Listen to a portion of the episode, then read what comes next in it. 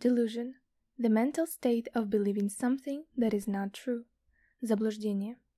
Пример. She is under the delusion that learning languages is easy. Ей кажется, что учить языки легко.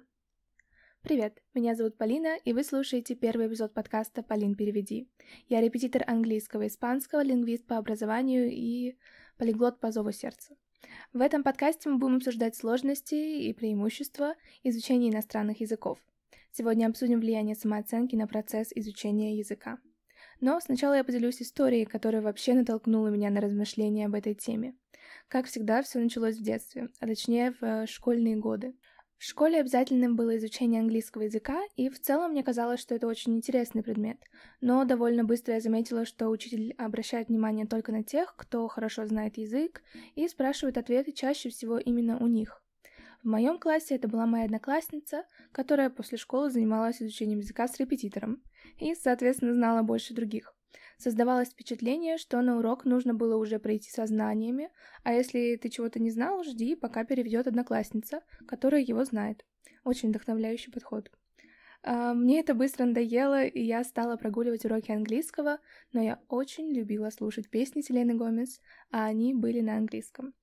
Так что вместо школьных уроков английского я гуглила переводы ее песен и понемногу вспоминала, о чем там поется. Позже я стала пробовать брать небольшие фразы из ее песен и придумывать свои стихи. Ну, стихами я бы это не назвала, но тогда мне это казалось гениальным. За лето я успела узнать достаточно, чтобы на уроках английского стали спрашивать и меня, и я начала влюбляться в язык и то, что он мне помогал чувствовать себя увереннее не только в школе, но и в понимании любимых песен. А, пауза в рассказе для тех, кто подумал, что я сейчас предложу всем срочно бросаться слушать песни Селены Гомес про неразделенную любовь. На самом деле, одной из главных проблем было то, что никто нас в школе не хвалил, если мы правильно переводили предложение или хорошо запоминали тему. Чаще всего люди вспоминают только училок, вот прям таким словом, да, а, которые делали их жизнь сложнее. Эти ужасные ассоциации с английским или другим любым иностранным языком — огромная проблема, и я уверена, что вы ее замечали или слышали о ней, или обсуждали ее. Но что тогда делать? Хвалить себя чаще? А, вообще, да. Только подумайте, если вы можете понять хотя бы небольшой текст на иностранном языке, это же буквально суперсила, которая, если ее развить, может дать возможность получить повышение, устроиться на работу, эмигрировать, встретить любовь всей своей жизни или просто стать сыном маминой подруги, который знает иностранные языки. Когда я хожу на пробежку, я слушаю мотивационные подкасты для спортсменов. Не смейтесь, это реально крутые подкасты. А, и в этих подкастах часто говорят о важности идентичности. Вы можете бегать раз в месяц, но если вы считаете, что вы спортсмен, так и есть. Со временем эта идентичность станет частью вас, а ваш мозг подстроит ваш образ жизни под тот, который вели бы спортсмены. Это, если что, не выдумка, я прочитала об этом в книге про влияние Роберта Чалдини. Почитайте, если интересно, она есть, кстати, в аудиоформате на английском на ютубе. Так вот, если мы начнем говорить про себя, что мы знаем английский язык, наш мозг начнет подстраиваться под это убеждение. Звучит как газлайтинг самого себя, конечно, но что не сделаешь ради иностранных языков, да? А если вы знаете английский, хотя бы по версии вашего мозга на данный момент, то ваше подсознание услышит английскую речь в толпе, не пролистнет ТикТок на иностранном, задастся вопросом, какую книгу оно может прочитать в оригинале, или как много фильмов с субтитрами посмотрит, пока не начнет понимать вообще все. В целом, мы мало что теряем, если сами себе говорим, что знаем иностранный язык. Главное здраво оценивать, насколько хорошо мы его знаем, и не отправляться в командировку в США, если язык вы начали учить, ну, примерно вчера. Так вот, возвращаясь к истории про мою школьную любовь к Селене Гомес, чем больше я погружалась в англоязычную культуру, тем больше причин учить язык я находила.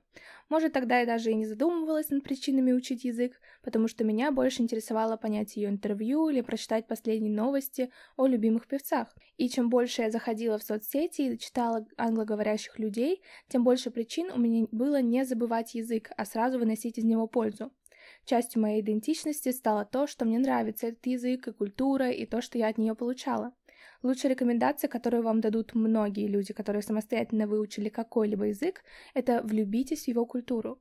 Не обязательно обожать историю страны или традиции народа. Найдите крутой сериал или книгу, влюбитесь в группу, которая поет на иностранном языке, который вы учите. Изучение языка — это сравнительно долгий процесс, но если вы будете его изучать, пока занимаетесь чем-то действительно вам интересным, учеба не будет казаться реальной учебой, это станет приятным времяпрепровождением. Я совершила огромную ошибку, когда стала учить норвежский язык и начала говорить себе, что материалов по языку невероятно мало. Хотя это и правда так, если сравнивать с другими языками. И я начала убеждать себя, что я ничего не знаю и не понимаю. Такую ошибку совершают многие, потому что поругать себя иногда проще, чем похвалить.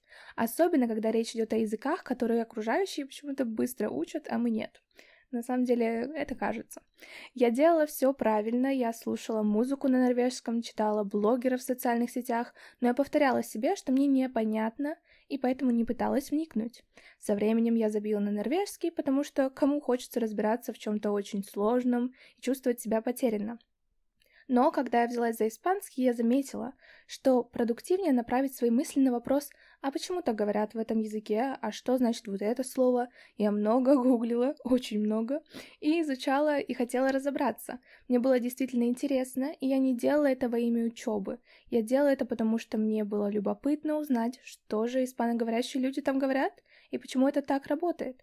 Изучение языков должно быть по любви, потому что это не спринт, это всегда марафон. Даже с уровнем C2 вы будете сталкиваться с тем, что чего-то не знаете. Я даже в русском языке постоянно узнаю что-то новое. Но чем больше любви мы вложим в язык, тем охотнее мозг захочет запоминать информацию и вникать даже в самые сложные темы. Не зря я начала подкаст со слова delusion. Напомню, что это заблуждение. В иностранных языках важно и нужно заблуждаться только в одном том, что это будет сложно и долго и непонятно. Должно казаться, что языки — это самое крутое, что с нами вообще могло случиться, и важно поверить, что вы — гений этого языка, и совсем скоро будете понимать даже самые сложные тексты и видео. Спасибо за прослушивание. Если вы учите или уже любите иностранные языки, подпишитесь на мой подкаст и поделитесь этим выпуском с теми, кому тоже нужен был небольшой знак снова влюбиться в языки. See you soon!